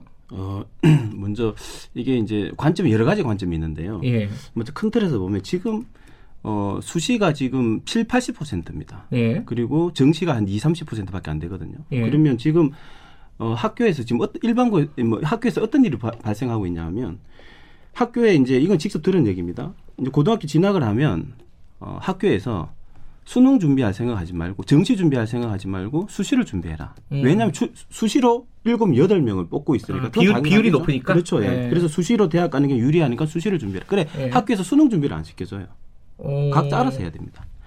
그렇기 때문에 문제가 뭐냐면 지방에 있는 애들, 지방에 있는 우리 학생들 같은 경우에는 충분히 수능에 강점이 있는 학생들도 분명히 있을 수가 있거든요. 그런데 네. 이런 학생조차 지금 칠 대 삼이라는 비율 때문에 수능에 특기 있는 학생들을 다 묻히고 있는 겁니다. 자기의 네. 능력을 발현을 못하고 있는 거예요. 수시라는 네. 수, 압도적인 수시 비율 때문에. 그런데 강남은, 강남이나 교육특구에 있는 학교는 어떠냐? 이제 정시까지 같이 준비를 하는 겁니다. 그래서 지금 칠 대 삼이라는 기형적인 구조에서 봤을 때는 어 강남에 있는 애들이 수능 준비를 어, 수능의 강점이네. 그렇게 이제 내신도 준비하고 수능을 준비하기 때문입니다. 그런데 제가 그래서 말씀을 드리는 부분은 뭐냐면 지금 만약에 수능 위주로 가면 지방에 있는 수능의 강점이 있는 학생들도 수능으로 원하는 대학 많이 갈 겁니다. 어쨌든 뭐 사교육을 받든 뭐 어떻게 하든 어쨌든 학생 본인의 실력이라는 겁니다. 그리고 음. 마지막으로 말씀을 드리면 요즘은 과거와 다르게 인터넷 강의가 워낙 발달이 되, 되어 있기 때문에 오십만 원만 내면 강남 일타 강사 강의도 일 년 동안 무제한으로 들을 수가 있습니다. 그래서 음. 오히려 수능 전형이 어떤 사회 경제적인 아. 격차를 줄일 수가 있다. 그래서 저희는 수능을 방금 말씀하신 예컨대 옛날에 뭐 쪽집게 강의라든가 그렇죠. 일타 강사 강의도 요새는 싼 값에 들을 수 있다. 그렇죠. 그렇기 기술이 때문에 발달해서 사, 어. 부모의 사회 경제적인 지위에서 오는 격차가 수능 수능 위주로 가면 오히려 줄일 수가 있다. 그런 네. 말씀을 드립니다. 어, 전대원 선생님은 좀 다르게 생각하실 것 같은데 뭐 일단 뭐 반론부터 좀 들어보죠. 아, 길게 얘기하기 싫어서 간단하게 말씀드리겠습니다. 저기 일반 고등학교에서 제가 네. 이십 년 가까이 근무한 제 입장에서 보면은 네. 일반 고등학교 학생 그리고 제가 농어촌에도 있었거든요. 농어촌 전용 가능한 지역에서도 아, 예. 있었습니다. 그쪽 지역에서 저희 학생들, 제가 가르친 학생들한테 유리한 건 학종이었습니다. 제가 드릴 수 있는 말씀은 뭐 다른 것들 말씀드리긴 어렵고요. 그다음 두 번째, 그다음에 그 실제로 강남, 서초, 양천, 송파 예. 이쪽 그 교육특구라고 하는 곳 있지 않습니까? 예. 이곳에 그 수시 수능 상위권 비율이 거의 놀라울 정도로 높아지고 있습니다. 상위권 비율이 실제로 이천오 년도에 십이 점 육 퍼센트였다면 지금 강남은 십칠 퍼센트로 늘어났고 십 점 이 퍼센트 차지하던 서초구가 십일 점 구 퍼센트로 늘어났고. 뭐가 그렇게 늘어났다는 거예요? 정확하게? 이 등급 이상 비율이. 아, 이 등급, 이 등급 이상 그러니까 수능의 이 등급 비율이. 예, 사 퍼센트, 아. 칠 퍼센트 합쳐서 십일 퍼센트, 그러니까 십 퍼센트 이내에 드는 비율이 이렇게 늘어나고 있습니다. 근데 이건 조금, 이것만 배경 설명하겠습니다. 수능이 고난도 문항 출제가 들어가고 있습니다. 예. 이게 왜 그러냐면요. 학생들의 오지선다 그, 저기 뭐냐, 그, 적응률이 되게 높아졌습니다. 아. 과거보다 점수가 엄청 높아져가지고요. 그래요? 그래서 지금 아까 팔십 퍼센트는 전체의 팔십 퍼센트가 아니라 아마 상위권 대학, 그러니까 이 학종에 대한 비판적인 분들이 관심 있는 상위권 대학인데 거기가 팔십 퍼센트, 서울대학이 팔십 퍼센트라는 얘기고 전체적으로 네. 한 육십 퍼센트 정도로 떨어지고요. 그 대학들에서 안 뽑는 이유 중에 하나가 타당도가 사라져버린 거예요. 음. 그러니까 왜냐하면 이 학생들이 들어왔더니 나가버리고 적응을 못하고 이런 상황들이 너무나 많아지면서 그러면서 이런 과정들이 생긴 겁니다. 그러니까 다시 얘기하면은 이 수능으로 해가지고는 도저히 인재를 뽑을 방법이 없어졌어요, 이제는. 아. 예. 왜냐하면 문제가 계속 아주 해괴해져 가고 있어요. 못 음. 느끼실 거예요, 아마. 아직 풀어보신 적이 없으셔서. 도대체 그렇죠. 이런 문제가 음. 왜 필요한가. 심지어 사회문화 선생님, 제가 사회문화 문제를 푸는데 만점을 못 맞아요. 어, 그래요? 예. 선생님 문제가 있는 거 아니에요? 아, 예. 제가 외람되지만 제가 수능 출제를 들어갔었습니다. 예. 들어갔었는데 제가 출제해서 그 검토위원들이 들어오지 않습니까? 현직 아. 교사들이 오는데 검토위원들 평균 점수가 몇 점인지 아십니까? 육십 점이에요. 아, 그래요? 근데 아, 그건 진짜 문제가 있는 거 아니에요? 문제. 수능 문제가 그렇게 어려워져 가고 있어요. 어, 물론 이제 이게 서로 하면서 이렇게 하는데 그걸 갖다가 예를 들면 이 동영상 강의로 강남 아이들을 역전할 수 있다. 그러니까 이론적으로는 가능합니다. 학력고사 시절에는 가능했어요. 아. 그런데 지금 저희 학생들 제가 실제로 가르치지 않습니까? 분명히 한계에 도달합니다. 시간의 한계와 이것의 숙련도의 한계. 이게 실력의 음. 한계가 아니라 숙련의 한계입니다. 근데 이 부분이요. 그러니까 수능으로 뽑는 비율을 높이자. 그러니까 수능의 변별력을 더 높여야 되잖아요. 그러면은 그럼 이런 부작용이 생기지 않나요? 그러면 그거는 수능 출제를 예. 이제 어떻게 이제 해결해야 될 문제죠. 그런데 예. 이제 수능이 어려우니까 수능 위주로 가면 안 된다. 이거는 이제 좀 논리 비약인 음. 것이죠. 큰 틀에서 저희가 대입제도 공정하냐 아니냐라는 차원을 논의하고 있는데 네. 수능 문제가 좀 희귀하니까 수능은 안 된다라는 그런 논리면 내신 문제는 더 희귀합니다. 내신 문제는 말도 안 되는 문제들이 많고 이런 문제를 우리 학생들에게 뭐, 뭐가 도움될까라고 생각될 정도로 희귀한 문제들이 내신은 나오고 있거든요. 그래서 음. 문제의 질로 따지면 내신이 훨씬 더 이제 하고 그다음에 수능 문제 풀어보셔 가지고 아시겠지만 수능 같은 경우에는 자꾸 암기식이라 이게 암기식이라고 하는데요. 네. 절대 암기로 풀 수 없습니다. 어, 국어 영역도 마찬가지. 수, 수학이 암기로 풀립니까? 그 많은 그 많은 문제를 다 암기해서 풀 수가 없는 부분이 있는 부분이고. 그러니까 문제를 잘 내면 좋은데 제가 말씀드린 건 수능의 발전 속도는 한계에 봉착을 했고 여기에 적응해가는 학생들의 속도는 거의 따라왔다는 거죠. 그럼 이 문제는요. 그러면 네. 객관식을 어떻게 보면 저도 이제 어떤 방향의 차이라고 봅니다. 뭐 네. 이제 차이라고 보는데 그래서 이제 객관식은 안 된다라는 뭐 그런 입장이고 저희는 어떤 공정성 차원에서 네. 이제 수능만한 말씀드렸다시피 수능의 문제의 질이 높고 세, 세계에서 제일 뭐 어렵다고 표현하시면 저는 문제의 질이 높다고 이제 네. 생각하는데 그런 문제인 것 같습니다. 이게 뭐 답을 결론을 네. 내리기는. 전 근데 두 분 말씀을 듣다 보니까 그런 생각이 들어요. 어, 그 이종배 대표님께서 예. 말씀하시는 게 일단 학교를 못 믿는 것 같아요. 예를 들어 내신 문제보다는 수능이 더 좋을 것이다. 학교에서 어, 학생부 종합전형에 관련해서 뭔가 문제가 생길 것이다. 그리고 대학도 못 믿죠. 이 애들을 공정하게 뽑는 게 맞느냐. 근데 그 못 믿는 이유는 있잖아요. 예를 들어 뭐 숙명여고 사건이라든가 뭔가 사건들이 계속 터져요. 맞아요. 그러면 학교에서 뭔가 믿지 못할 일들이 벌어지니까 학부모들이 못 믿는 거고. 그래서 정부에서 관리해라. 그거는 뭐 어떤 일반적인 시험이다. 뭐 이런 식으로 얘기가 가는 것 같아갖고 아, 참 지금 딜레마네요. 네, 저도 좀 어렵긴 한데요. 예. 뭐 어차피 사건 한두 개씩 터지는 건 어쩔 수가 없습니다. 저희로서도. 음. 왜냐하면 뭐 사립고등학교에서 뭐 흔히 뭐 이게 몇만 명 되는 교사들하고 네. 몇십만 되는 수험생들의 뭐 도둑질하는 학생도 있는 것이고 뭐 하는 것이고 다만 이제 드러났을 때 엄벌에 처하면 된다고 보고요. 예. 예, 그리고 이게 제가 이번에 그 미국에 있는 미국에 입학하려는 학생들 또 예. 추천서를 제가 또 써줍니다. 예. 이게 재밌는 게 미국에선 저를 믿는데 대한민국에선 저를 안 믿어주네요. 아 제가 이 말씀을 꼭 드리고 싶은데요. 예. 예. 마지막으로요. 예, 예, 계속 제가 말씀을 드리는 게 저도 학종의 취지는 백 번 공감을 합니다. 네. 그런데 과연 학종이 그 어떤 본연의 취지대로 운영이 되고 있느냐라는 네. 부분에 있어서 전혀 그렇지가 않기 때문에 예를 들어서 우리 그 이제 학생부를 학생들이 열심히 학생부를 만들거든요. 예. 그런데 그 입학 사정관이 몇 분 보시는지 아십니까? 그 학생부를요. 십오 분 보고 평가를 합니다. 이 십오 분을 음. 보고 이 학생의 잠재력도 평가하고 발전 가능성도 음. 평가하고. 그 사실상 내신으로 뽑는 거나 마찬가지거든요. 네. 뭐 그런 상황이기 때문에 결론적으로 학제, 학종은 어떤 본연의 학생의 어떤 발전 가능성, 뭐 창의성 여러 가지 어떤 학종의 취지에 맞는 그 이제 맞는 그런 운영이 안 되고 있기 때문에. 알겠습니다. 이게 뭐 결론이 날 문제는 아닌 것 같고 워낙 우리 사회 안에서도 팽팽한 문제이기 때문에 네. 어, 이런 의견들이 있다. 그리고 궁금하신 부분들을 제가 좀 대신해서 질문 드렸다. 뭐 이 정도로 이해해 주시면 좋겠습니다. 이종배 대표님 무슨 노래 들고 오셨나요? 아, 이 노래가 저희가 이제 그때 수능 절대평가 반대할 때 불렀던 네. 노래인데요. 아, 그렇습니까? 예, 그 위의 꿈 예, 아, 신청합니다. 뭐 학생들한테 꿈이죠? 드, 어, 드리는 노래일 수도 있겠네요. 자, 오늘 그 위의 꿈 들으면서 어, 추석 특집 마치도록 하겠습니다. 두 분 감사합니다. 예, 감사합니다. 감사합니다. 실천교육교사모임 전대원 대변인, 공정사회를 위한 모임 이종배 대표였습니다. 김경래 최강시사 추석날 오늘은 여기까지만 하겠습니다. 다음 주 월요일 일곱 시 이십오 분 다시 돌아옵니다.